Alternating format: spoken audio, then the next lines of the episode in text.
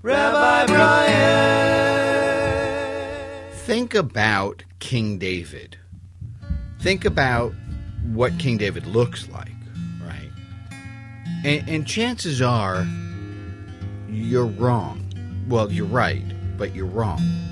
Chances are you're thinking of what King David looks like because you're familiar with that beautiful sculpture by Michelangelo of King David being muscular, larger than life. I mean, quite literally larger than life, right? He's he's gigantic. That statue is towering.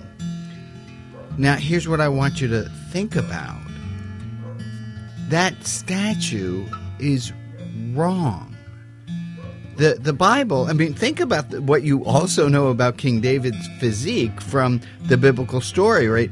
It was King David, it was David versus Goliath. David was the scrawniest, the smallest, the youngest of the brothers. He was, use a Yiddish word, nebishi. He was tiny. He was, and he defeated Goliath, the the giant.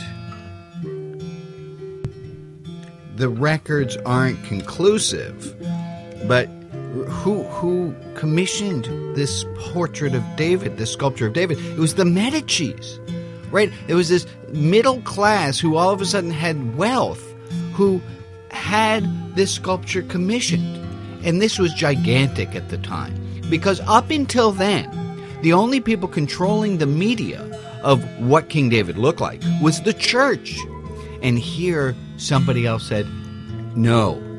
we're going to change the media. We're going to change the message. We're going to redefine perception.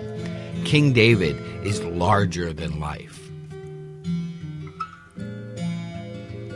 Your life. Who's controlling the message?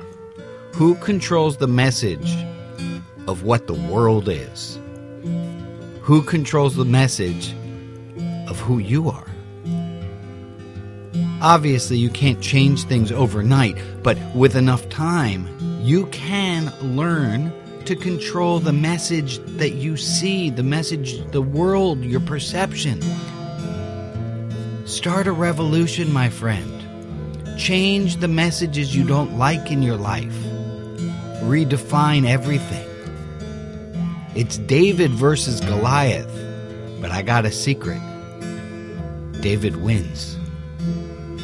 Surf on over to rotb.org, sign up for my newsletter. You like what I'm doing, make a donation. Tell me what you want to hear about. Lots of love. I'm Rabbi Brian.